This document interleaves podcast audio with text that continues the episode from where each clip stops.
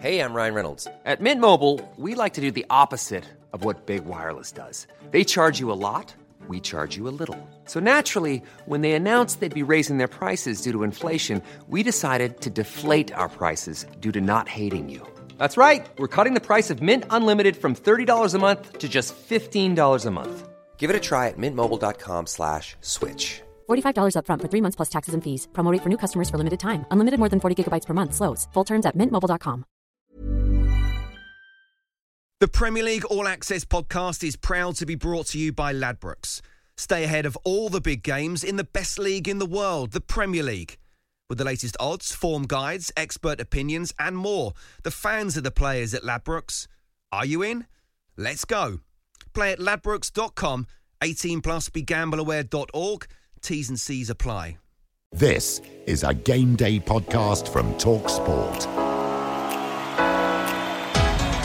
Hello and welcome to the Game Day International post-match podcast from Talksport with me, Sam Matterface, former England striker Andy Cole and Alex Crook. Coming up, England mount a comeback to beat the best team in the world. But were they lucky against Belgium?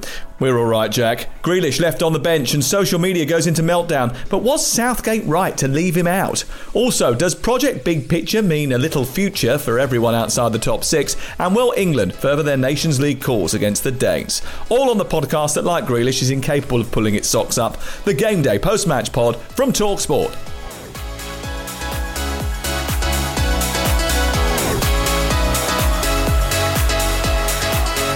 This is Game Day. Welcome to the Game Day International Post Match Pod with me, Sam Matterface, and Andy Cole, the former England striker, and Talksport transfer guru Alex Crook. Uh, very good evening to you both. I've just literally walked across the road from Wembley. It was only like 20, 30 minutes ago. I was in my seat uh, watching England beat the world's best nation. Uh, for those of you who uh, don't know what happened, England went behind very early in the game. Actually started quite brightly, dominated possession. Then, with their first real attack, uh, Belgium had a disallowed goal. They then scored a penalty after a ridiculous Derek Dier challenge, only for England to get a penalty for what was the softest penalty I've seen. Uh, and one of the things that I know, Crook, you wanted to mention was uh, about penalties uh, because not only there was there seems to be so many of them and how soft they are, but also the fact that no one ever misses them anymore because there's no crowd. And then England won it in the last uh, 10, 15 minutes with a goal from Mason Mount, which took a heavy deflection. Second half performance much better than the first from England, where at times they looked a little bit uh, timid again, which they have done when they've played that back three, and it hasn't really connected up through midfield right the way through to the attack. Um, obviously, gentlemen, we, we're going to go for a, a quick dissection, but Crook, do you just want to make your point on penalties right at the very top? Yeah, um, I was watching um, with a colleague from Talk Sport as Rashford stepped up, and I said, "Well, he'll score this because nobody misses penalties anymore." And he said, "Oh, don't jinx him," but they don't. Um, I, I, know Andy wasn't uh, particularly keen on taking penalties. Was it only one in your Premier League career? Yeah, but, it's too far out for him. Right. He said. but surely, uh, without that venomous crowd behind the goal, it's effectively a, a training ground scenario. You put the ball down from twelve yards and nine times out of ten, you're going to find the back of the net. We, are seeing very few missed penalties now, and I think that's a big byproduct of playing behind closed doors. And did you agree with that? And, and, and did you really not take it because it was too far out for you? No, I, I, I, keep saying I, I, get asked this all the time, and I, I, take a lot of flack about not taking penalties. Really? I said, you know, yeah, I, have done. Yeah, a lot of boys give me flack. Is that because if you did take penalties, you'd be well over the hills and far away from Shearer's record? Well, that's what everyone seems to think. But I turned around and I said, look, I, I didn't take him because I genuinely believe that if I'm going to play as a centre forward, I have to get myself in the right position to score goals. And if I can't do it, this is my thoughts. I'm not trying to have a go at anybody else. This is just the way I thought. If I couldn't do it in open play, I wasn't as good as I believed I was. Yeah, so the record should only be counted if you take the penalties away. I'm not saying that at all either. I'm saying for we, me we personally. We're saying it. We're saying it. so, so we're oh. effectively doing this podcast with the record Premier League goal scorer. Is that what we're saying? Yeah, that's what we're saying. That's what we're saying. Right, let's get to the England highlights. Head to head with top ranked Belgium. Defeat in the Nations League final will be all but out of the Three Lions' grasp, but victory and that feel good factor will start to snowball again in the first significant test of a tournament season. Bursting run from Romelu Lukaku goes down, and what's the referee's decision there? Play on. It was Dier that came across, and now He's given the penalty. England haven't conceded a goal for 561 minutes, but it's Lukaku against Pickford, and they have now. The referee is seeing some pulling and shoving going on inside the box. I think it's out of Alderweireld that he's booked. And it's a penalty for England and a chance to get back on level terms. Runs up, stops his run, right footed, brilliant penalty. It's Mignolet dived to his left hand side. Rashford just waited for that initial movement from the keeper. Fired it into the open half of the goal. Trippier nodding it down. It's a good header as well. Found Mason Mount out of Alderweireld defending Mount with a looping, lobbing effort that's taken a deflection and has spooned over Mignolet in. And England have turned it around to lead 2-1. Tielemans for De Bruyne. Good run forward from Carrasco and it's wide. That was close. Halfway stage of the Nations League campaign, England sit top of the group. They've beaten the side ranked number one in the world.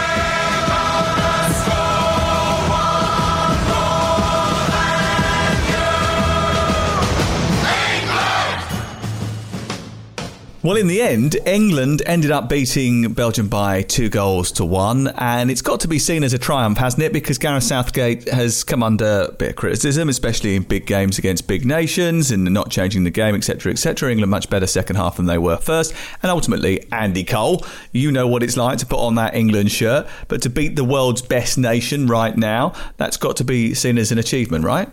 Yeah, he's got to be, especially after their second half performance. I thought England played really well second half. Uh, first half, for 15 minutes, England played well, and then after that, uh, Belgium dominated and could have been out of sight.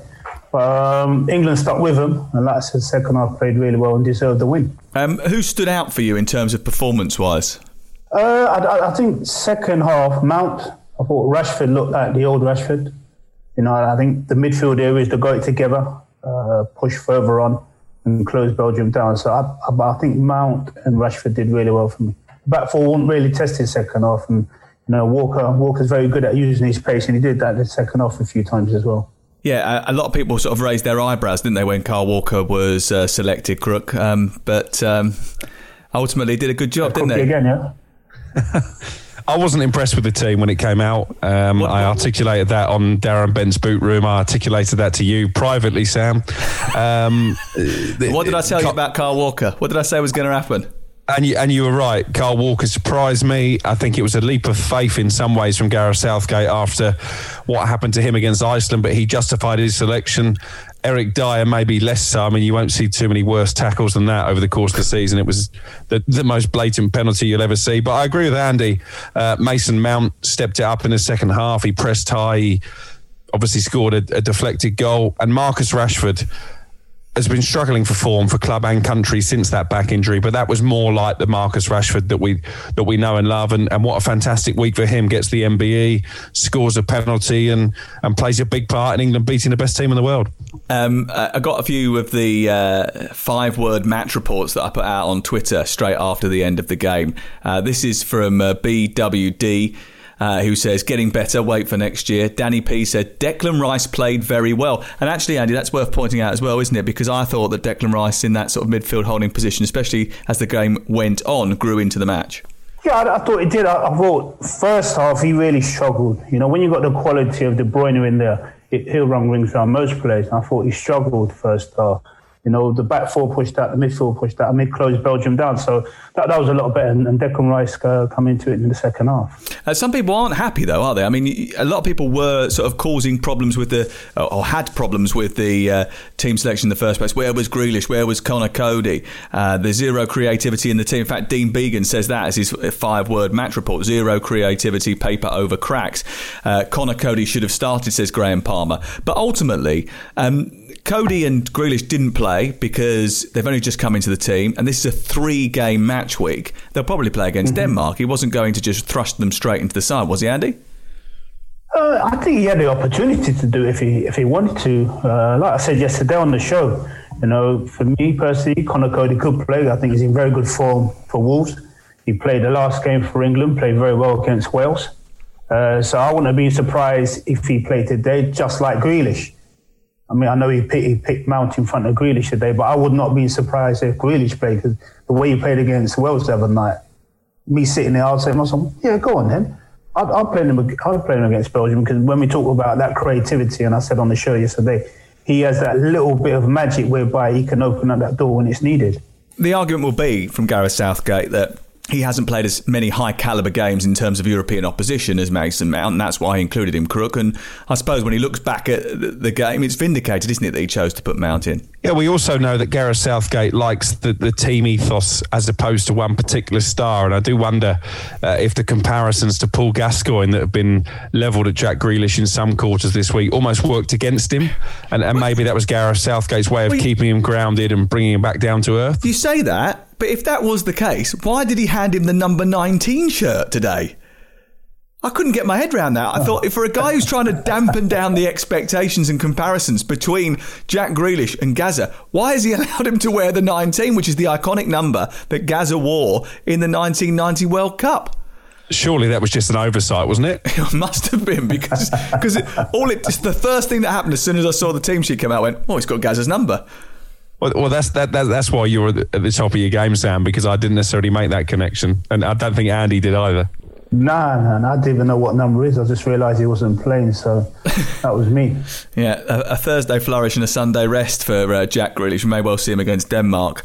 Um, okay, so let's talk about Belgium then, because everybody thinks they're the best nation in the world. They've got this great crop of players. I was looking at the ages of some of those players, though, and they're coming towards the latter stages, of the twilight of their career. I mean, a lot of them have got over 100 caps, a lot of them have got more, more than, than that.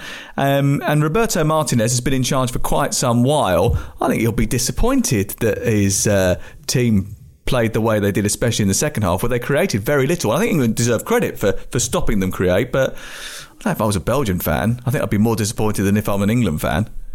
I do wonder if they're going yeah. to be the latest nation to underachieve because we had the, the great Portuguese side, the likes of uh, Luis Figo and Rui Costa, that never quite translated their obvious talents to a, a major tournament. Obviously, England with the likes of uh, Beckham and Lampard and Gerrard and, and, and Scholes. Ma- maybe this is the latest golden generation that won't quite go on to achieve what we think because you're right, it's an aging squad now. Obviously, they were missing several key players tonight, but would you put your money on them to win the European Championships with any real conviction? I'm not sure I would. Andy obviously is uh, is shaking his head. He often does at you. Belgium are, are, a very good team. I think we know that and, and appreciate that. And when we talk about a golden generation, you can't be cast as a golden generation if you've not won anything. You know, the, the team you touched on there, Portugal, England, now Belgium, where they're at now do they, have, do they have a chance to win the Euros in the summer? Oh, of course they do. You know, I, I, think they've shown their quality throughout how many years now. You know, but if you look at some of the other teams vying for that championship come the summer, you know, France looking very strong, but you, you just never know what can happen come the summer with these kind of kind of teams. You know, because they've got so much quality. Uh, more five-word match reports. England win an overhyped friendly. Uh, JD says, "Why does Southgate hate Grealish?" I don't think he does. I just think again, it's a three-game match week, uh, but it, it's fascinating to hear what people think about it. How, how do you win people over in a, in circumstances like this when you're playing games, three games in a week? I mean, I spoke to Gareth Southgate last week, and he said, "Well, if you had seen what I had to deal with in terms of the players' fitness levels and uh, abilities when they came back after their very short summer break, some of them came almost straight off the beach and onto the playing field against Iceland." I think Declan Rice had one training session before that game against Iceland. He said, I knew it was going to be a nightmare. I knew we were going to be judged that we weren't at full speed. He goes, but we haven't seen these players for 10 months. Do you, do you factor in all the COVID conundrums into, into, into today's performance as well, Andy? I would factor in, of, course I would, but not everyone's not going to factor in. Um, professional footballers are not robots. And yeah, of, course, they need the break in the summer, all being, well, could only be in two weeks. So there's no way they're going to hit the ground running. You know, now it's going to take a little bit of time. And I have mentioned in, in previous interviews that I've done, don't be surprised if quite a few of the players suffer a little bit of burnout come Christmas. You know, it's been, it's been a continuous season whereby they're not being able to get too much rest. But on the flip side of that, the, the, the chap who mentioned uh, he hates Grealish, know, the only way you're going to get experience against these kind of teams if you give these guys the opportunity to play in games like tonight. You know, so it would have been a great opportunity for Gareth to give him an opportunity, you know, and see how he got on. If he is thinking that Mason Mount is playing Champions League football or other European football. Two points uh, when it comes to Jack Grealish. We had an uh, Wolverhampton Wanderers fan uh, ring the boot room on Sunday afternoon and suggest that maybe Gareth Southgate has a problem with Aston Villa. I'm not convinced by that. I, d- I do think he has a problem with Jack Grealish, perhaps in terms of his personality and his maverick playing style. And we talked about this in midweek with Darren Lewis. I think he would probably be a very difficult player to coach. And maybe at the moment, Gareth Southgate still doesn't trust him on the biggest stage to be disciplined that he needs him to be. And, and that was a disciplined performance against Belgium. But the other point, Andy, if, if you were Jack Grealish, and I know it was a frustration for you that perhaps you didn't get the number of England caps that you deserved. If you played as well as he did in midweek, would you have expected to be in the starting lineup this afternoon? I mean, you, you mentioned me. Yeah, I, I, was disappointed at times because ultimately, if, if you're playing well for your respective club, yeah, when you go away with England, you want to feel that you've got the opportunity to play against whatever nation it is. Now, he played against Wales, he played extremely well, uh, man of the match. You've got to go in there with a mindset saying, I've got half a chance, by the way. I mean, I thought I played well, got half a chance. Playing against Belgium, a lot better team than Wales, not being disrespectful. So when you do get left out and you're left out and you play Mason Mount and then all the noise what's being made about possibly Gareth not getting on with him or he's, he's difficult to coach, we're all difficult to coach. I mean, because everyone's got an ego and some want to do things a different way. But when you have that maverick in your team, ultimately you've got to make a space for that Maverick because he could be your game winner. And I've, I've played with Maverick. I played with Eric Cantona. You know, that's possibly one of the biggest Mavericks you're ever going to have in the English game. The manager used to manage him totally different to the way he used to manage us. But come Saturday, Wednesday, whenever it is, he will produce that magic. You turn and say, I can see why. I don't think he's fallen out with Jack Grealish. I don't think he's got a problem with Jack Grealish. I think actually the opposite has happened in the last few weeks. I think ultimately, before the last international break, and he called him into the squad because of the injuries that they had and the, the positive COVID test that they had, um, it, wasn't really on his radar. It was sort of like on the fringes of his thoughts. But Jack's won him over. I think the conversations between the two, especially over the last few weeks, have, have certainly increased Southgate's uh, thinking in terms of can I include this guy or not? That's why he started him in the game against Wales. I think the issue is, as Crook said earlier, actually might not be ready yet to trust him at the highest level when they're playing a big team like Belgium and they need a really disciplined performance. Jack Grealish can can do that. If you saw him in, on the game against Wales, at one point he was defending in the right fullback area. Yeah, I, I, you know, I'm, I'm not sitting here saying Gareth dislikes him or whatever, you know, uh, but I look at this way: the original squad, which he wasn't selected for, I was scratching my head saying, "Oh, that, mm. why was he not selected for the original squad? Because he should have been." His form for Aston Villa, yeah, it was down the bottom, struggled last season, but his form alone, most people kept him in the division, you know. And he, he must be thinking to himself, well, what do I have to do? He gets in, like you said, via COVID and injuries and that. And since he's got in, he has been really, really good, especially the performance he put on him, uh, against Wales. I just wanted to go back to the point that Andy made about Alex Ferguson's handling of Eric Cantona. Is is is that is that the art of a, a, truly world class manager knowing how to manage specific individuals and presumably not alienating the rest of the squad? Because if he was managing Eric Cantona differently, there was a danger that the rest of you players might have had your noses put out of joint. You see, uh, the, the, the way I look at things like that, if I have a maverick in my team that I'm playing with, yeah, and the manager wants to t- treat him totally different to how he treats everybody else I'm not fussed because I know that individual come whenever day we need him. Yeah, he will turn up. And sometimes in top teams, national teams or club teams, you're going to have those individuals, and managers have to manage everyone in totally different ways. Are we getting a little bit carried away though, comparing uh, Grealish to first Gazza and now Eric Cantona? I mean, does he have that sort of level of impact on an England national no, game? Let's be honest. No, I'm, I'm, not, I'm not saying he, he does, but what I am saying is that I've, I've watched him numerous times, like we all have. He's got something. He yeah. has definitely got something which he's is a joy different. to watch, isn't he? Yeah. You know, so we, we I'm not saying he's as good, nowhere near as good as Gazza. I'm not saying he's in Eric Cantona's class. Yeah, but what I am saying, if you look at him week in, week out for what he does for Aston Villa and what he did the other day for England against Wales, he definitely has something different than every other English midfield player in that position. I, I think actually the biggest absentee tonight really was uh, Conor Coady. That that sort of surprised me more than anything else because I thought his leadership mm. qualities at the back against Wales were brilliant. I don't think that position is as demanding in terms of fitness, so he could have played twice in three, four days, whatever it is.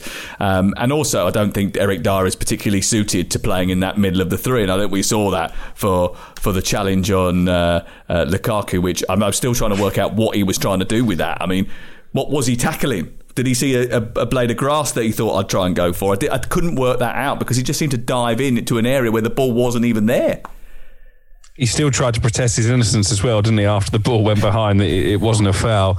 Um, I, I, agree, and I think Eric Dier actually is, is, probably still getting used to being a central defender again because, of course, he was used as a defensive midfielder for the past couple of seasons. What do we make of Harry Maguire's performance tonight? Because he hasn't been in great form for Manchester United so far this season. Yeah. Will he take confidence from how he performed?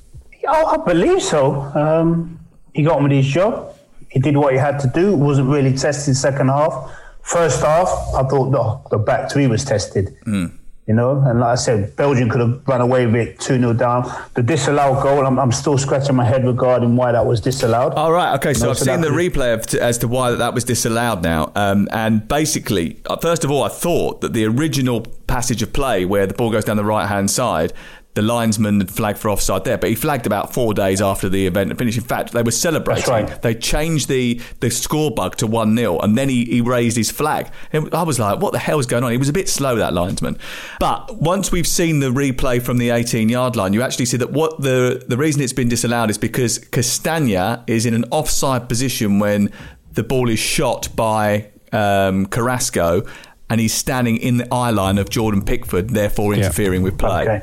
So that's why it was it was ruled out. But it did take us a little while to unpick that. Andy yeah. Cole would have claimed that. Well, you got you got to try and claim anything. You know, it's, it's, international football. Don't you, it's, you, like you, are talking to Alex Crook. He claims everything. If, uh, this if, is true. If this is true. If one or if me or you make a good point today, he'll be on breakfast tomorrow morning saying, "I think blah blah blah blah blah," and then claiming it as his own. Don't you this worry about true. that. That's his modus operandi.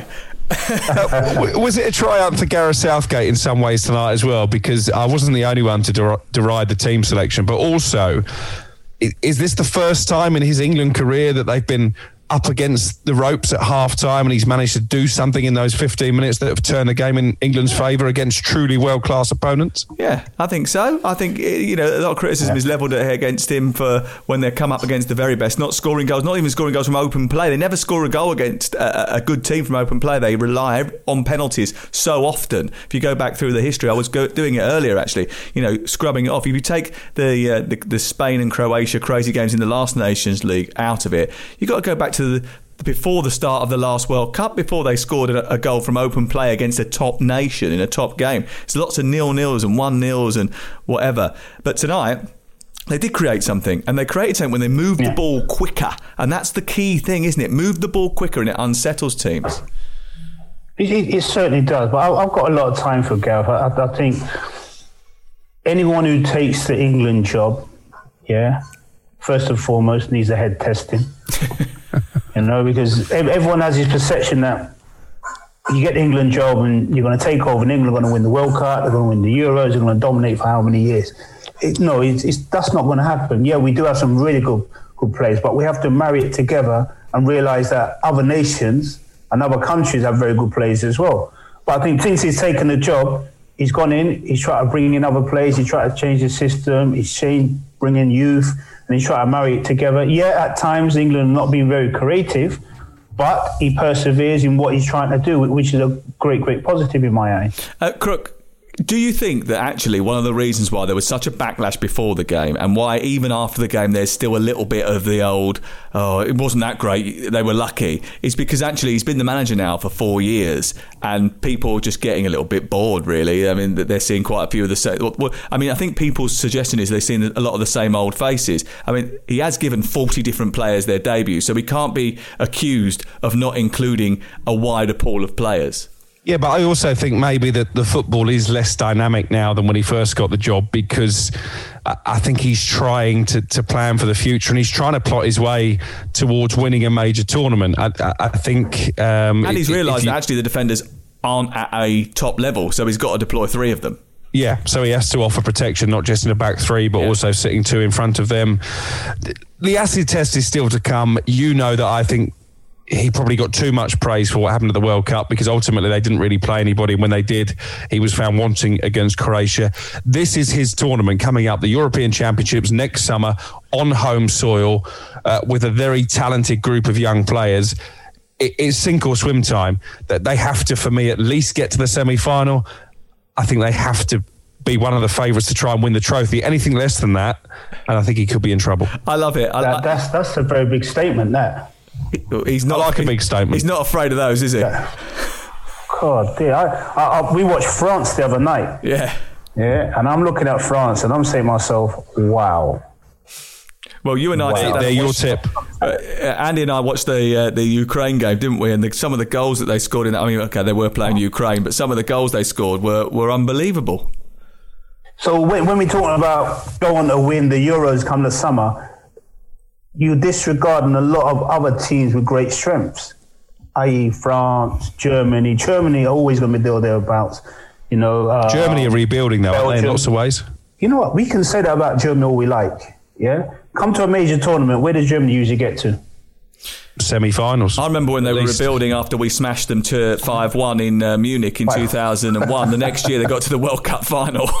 but but it's that home advantage as well, isn't it? I mean, we saw what a difference that made at, at Euro '96. You, have got to take that into account massively. Yeah, but it's probably going to be in Germany. Let's be honest about it. I doubt it's going to be all over the globe again, like everyone's planning for this is your conspiracy theory. That that is, you know, we'll, we'll, we'll, we'll visit that at a later date. Yeah.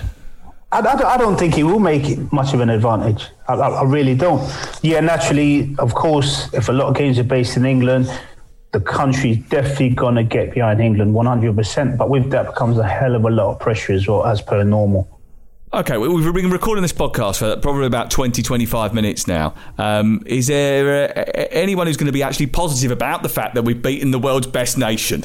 Well, all I would say, I don't think it did us um, any harm that a lot of people turned their nose up at the team sheet. A lot of people were saying, "Oh, we got no chance. He's picked the wrong players." Because I think what they showed tonight, and, and Mason Mount maybe is a prime example, because he knew that most people wanted Jack Grealish in the team ahead of him. They stuck two fingers up to, to the country tonight and said, "Actually, we're going to go out and prove you wrong. We're going to go and beat this Belgian side," and, and they did that. So, so maybe we're actually approaching this current England crop from the correct perspective because we're not calling them the golden generation. Most people, other than me, aren't expecting them to win major trophies, and, and maybe they might just surprise a few. For me personally, ultimately, all, all I look at England is every year, year in and year out, they have to progress, have to progress. At some stage, you'd like to believe that England will go on to win a major tournament, of course, because they have more than enough talent. But it's marrying all that talent together at the right time so they can go and win a major tournament. I think it'd be too much for England to win it this summer. You know, have to move on from there. But to win major tournaments are not easy. I.e., in Belgium's case, a lot of the players have come to the end of their uh, international careers, and they might be saying, "Right, this is our time." Um, I, I, I, I, don't think we did touch, or if we did touch it, we probably didn't do it justice. Is Roberto Martinez a very lucky manager that he's got all these great resources to use, or yes. is he just a very good manager who's got the, the best yeah, out of? Them. Yeah, yeah. I, I, look, I've got nothing against him. I've got nothing against anyone, to be fair. But I, I think to to take over that crop of players he's had, a good manager, which he was a good club manager, to go in there and to tick them over, to get them in shape for major tournament. I think nine out of ten people could do that because he's got so much quality with these guys. Previously, Wilmot did it before he, he lost his job. You know, he didn't win a major tournament. That's why he lost his job. You know, Martinez is in the same position. He's got to go on to win a tournament to say, right, I've taken this generation and they've gone on to win something. Yeah, those, those chances are running out, aren't they?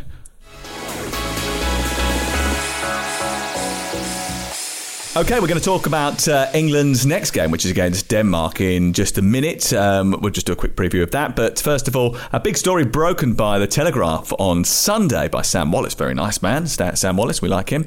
Um, he, he not very often when you see this on the front page of a sports supplement or uh, on a little tweet world exclusive. Is it actually a world exclusive? But this is a proper world exclusive isn't it? And and and the the project big picture which has sort of come out over the last 24 hours which is Manchester United and Liverpool driving this big shake up of English football ha- has caused a lot of consternation. The Premier League was straight out with a statement saying that um, they were disappointed by it. They were even more disappointed that I think Rick Parry had gone on the record and made some comments positively about it as well. Just explain to us the background behind it, Crook, because I know that you covered this story on uh, Darren Bent's Boot Room on Sunday afternoon. Yeah, Sam very kindly uh, came on the programme to explain exactly what it means. It, it's a very in depth proposal, but I think the big talking points from it are that they want an 18 team Premier League um, from three years' time, I believe. And 24 teams in each of the EFL divisions, the Championship, League One, and League Two in return, they would give the EFL 250 million pounds to split amongst their members immediately. So, of course, that's going to be a massive help when you look at the uh, economic effects that the pandemic is having on clubs outside the Premier League at the moment. But they're not going to give something for nothing. What they would like um, is to scrap the, uh, the, the way the voting is done at the moment is that you need 14 clubs to agree to a specific proposal. That would go out the window. You would only need six clubs to get any kind of new resolution passed in the Premier League. Now, let's put two and two together. The driving force behind this is the big six the two Manchester clubs, Chelsea, Arsenal, Tottenham, and Liverpool, plus three invited guests, the three longest serving members of the uh, the Premier League, Southampton and Everton and West Ham, I believe, are the, are the three other clubs. Yeah.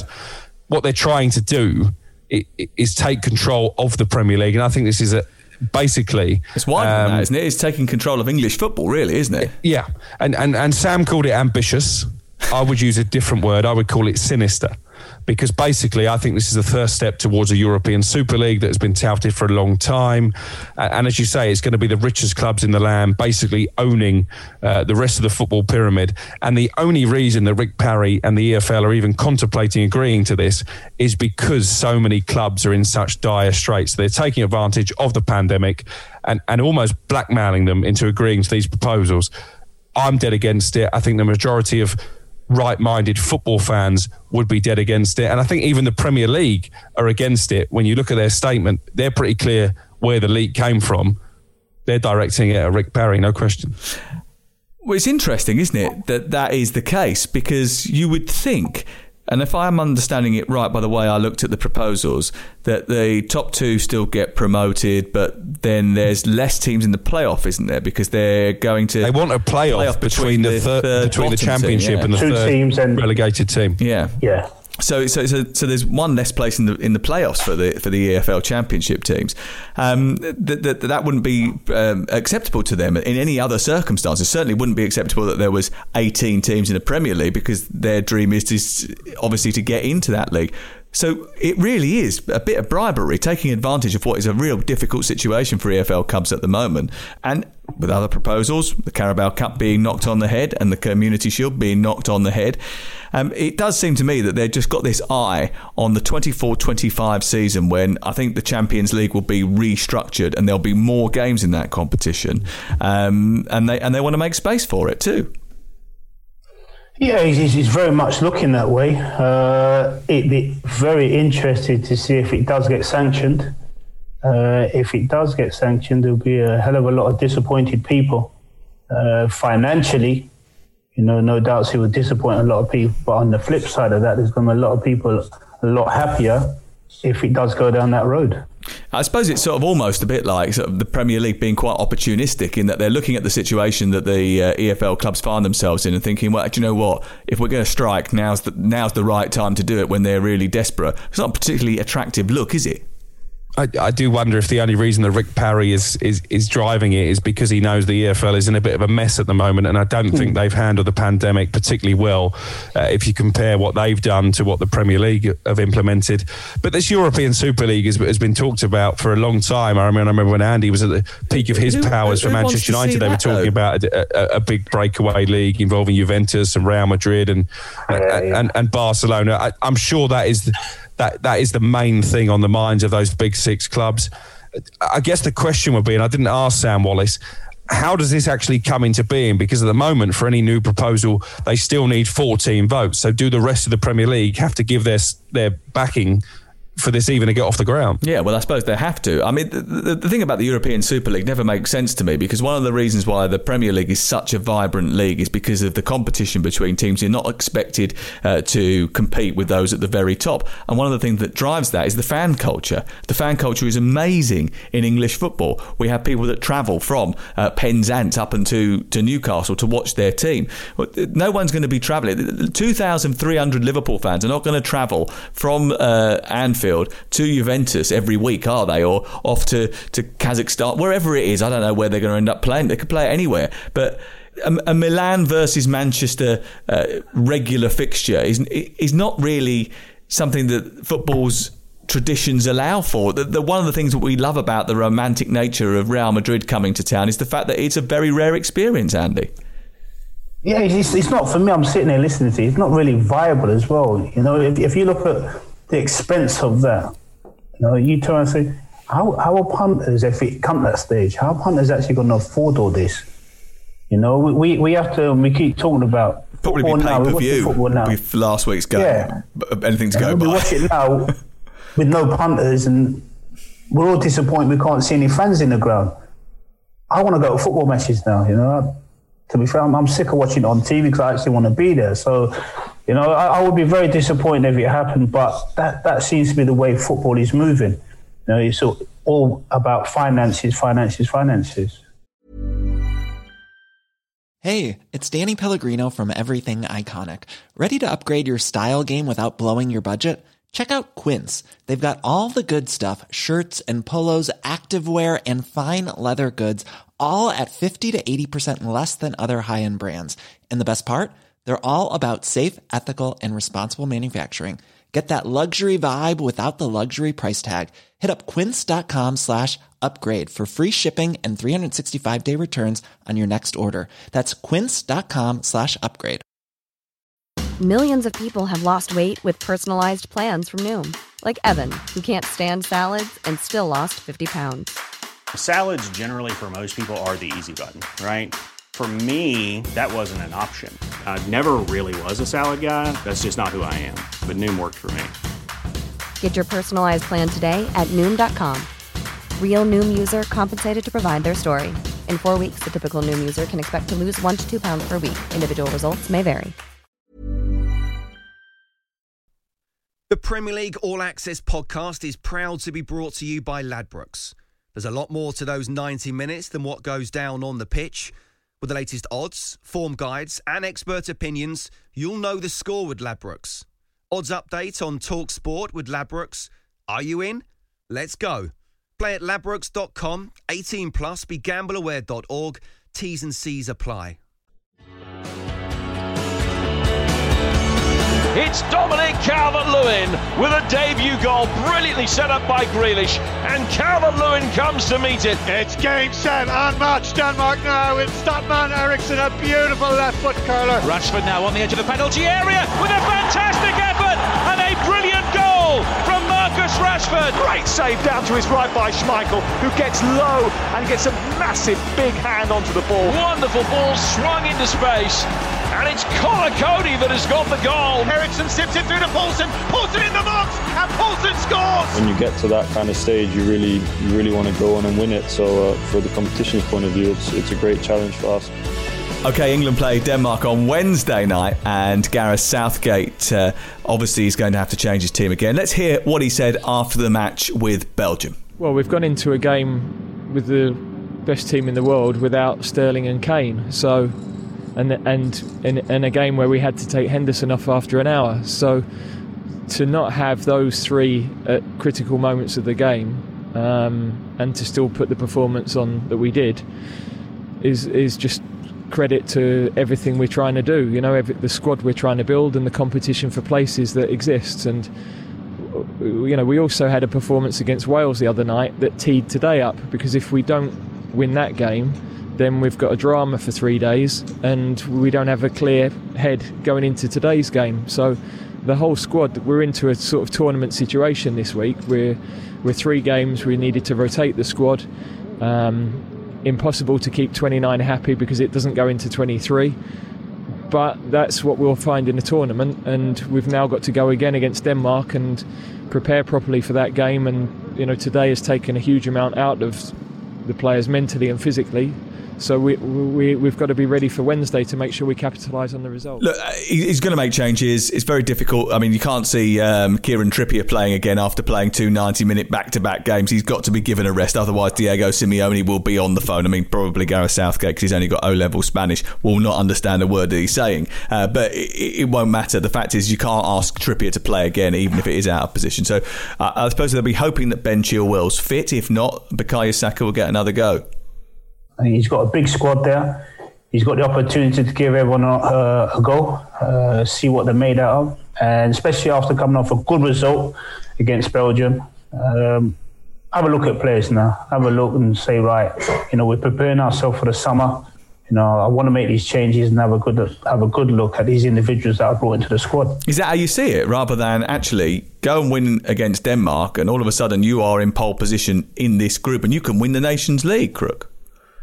I'm with Andy on this. I'm not sure the Nations League and its um, second holding it, it, holds quite the prestige it did first time round. I'm not sure Gareth Southgate's main aim is to win this competition. It's all about building momentum and, mm. and building his squad for the European Championships. I'd like to see Danny Ings um, given a chance as England's yes. main striker. Only Jamie Vardy has scored more goals than Ings uh, in the Premier League since the start of last season. I thought he did a very selfless job for the team in the first game in midweek, played out wide, scored a fantastic bicycle kick. Obviously, Calvert Lewin has had two games through the middle. Harry Kane is not fully fit, and I think Jose Mourinho would probably prefer that he didn't play in this game. Let's let Danny Ings play in his number nine role. He's earned the shirt. Gareth Southgate has said he'll pick players on form. I think he deserves a go. Crookie spoke sense. First time. should we clip that up as a uh, as one of our uh, sort of, that should be your show reel there, Crookie? I'll take that. I'll take that. Mr. Cole said that you spoke sentence for the first time the back three will be pretty pleased with themselves, won't they? Um, you know, they've kept uh, clean sheets galore now. It's one goal that they've conceded in seven matches. Uh, so if they've managed to keep out the likes of uh, De Bruyne, Carrasco, Lukaku for the most part of that game, apart from the penalty, obviously. Um, but they do have a coach in Kasper Hjulmand who is known as the Danish Pep Guardiola. Uh, he fancies himself as a, as a little bit of a reinventor of Danish football. Uh, so they play quite progressive. I think they too have sort of experimented with three at the back back, but their wing they actually play a back four with two fullbacks that get so high and wide that they can be left a little bit exposed. Actually, so I mean, it'd be, it'd be fascinating to see whether they take that same approach at Wembley. Does he wear a roll neck, a Danish Guardiola? I think he might do. It's a bit chilly on Wednesday night, from what I hear. You two could have a roll neck off, couldn't you? Me, Pep, and Kasper Hjulmand in the uh, fashion stakes. And, and Mikel Arteta, by the way, who I think has improved his sartorial elegance over the course of the last 12 months. Yeah, that's what happens when you work with Pep. Yeah, it is. Um, maybe we should give you some classes on that, Crook, because your sartorial elegance is poor, isn't it? Yeah, I do. What I lack in fashion sense, I make up in other areas. I think. Like, you made him laugh. Andy's not having that. oh dear. We can't all be as stylish as you two. Let's yeah. be honest. Well, exactly. uh, we, the best thing was when we first did our show together. Andy, um, Perry Groves, and I, we all turned up in a white T-shirt, right? Um, Andy's obviously kept that going. Uh, Andy turned up in a, Andy turned up in a Hugo Boss T-shirt. I turned up with one from River Island, and Perry Groves turned up with one from Primark. I was going to say George, and we said that sort of, sort of, sort of, sort of illustrated the sort of pecking order of its sartorial, sartorial elegance amongst the three of us. Uh, right, okay, listen, uh, thank you very much for coming on the programme, Andy. Uh, we appreciate it. It was a good look thank back you. at the England performances and look forward. Uh, and Crook, uh, we'll see you on, uh, I suppose it'll be well, Thursday afternoon when we get the next podcast out for a preview to the weekend. When the proper football comes back. Hey, just enjoy it. For God's sake, they've just beaten the world number one ranked side. Everyone's so miserable. Look, we're in the middle of a pandemic. Well done, well done. Uh, Andy, well done. Crook, thank you very much. We'll be back on Thursday with Darren Lewis from The Mirror. This is the Talksport Game Day post match pod.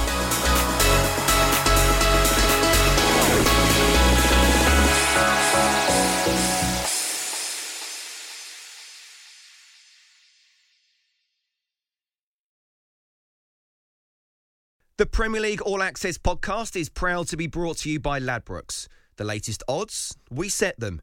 Form guides, we've got them. Expert opinions, we share them.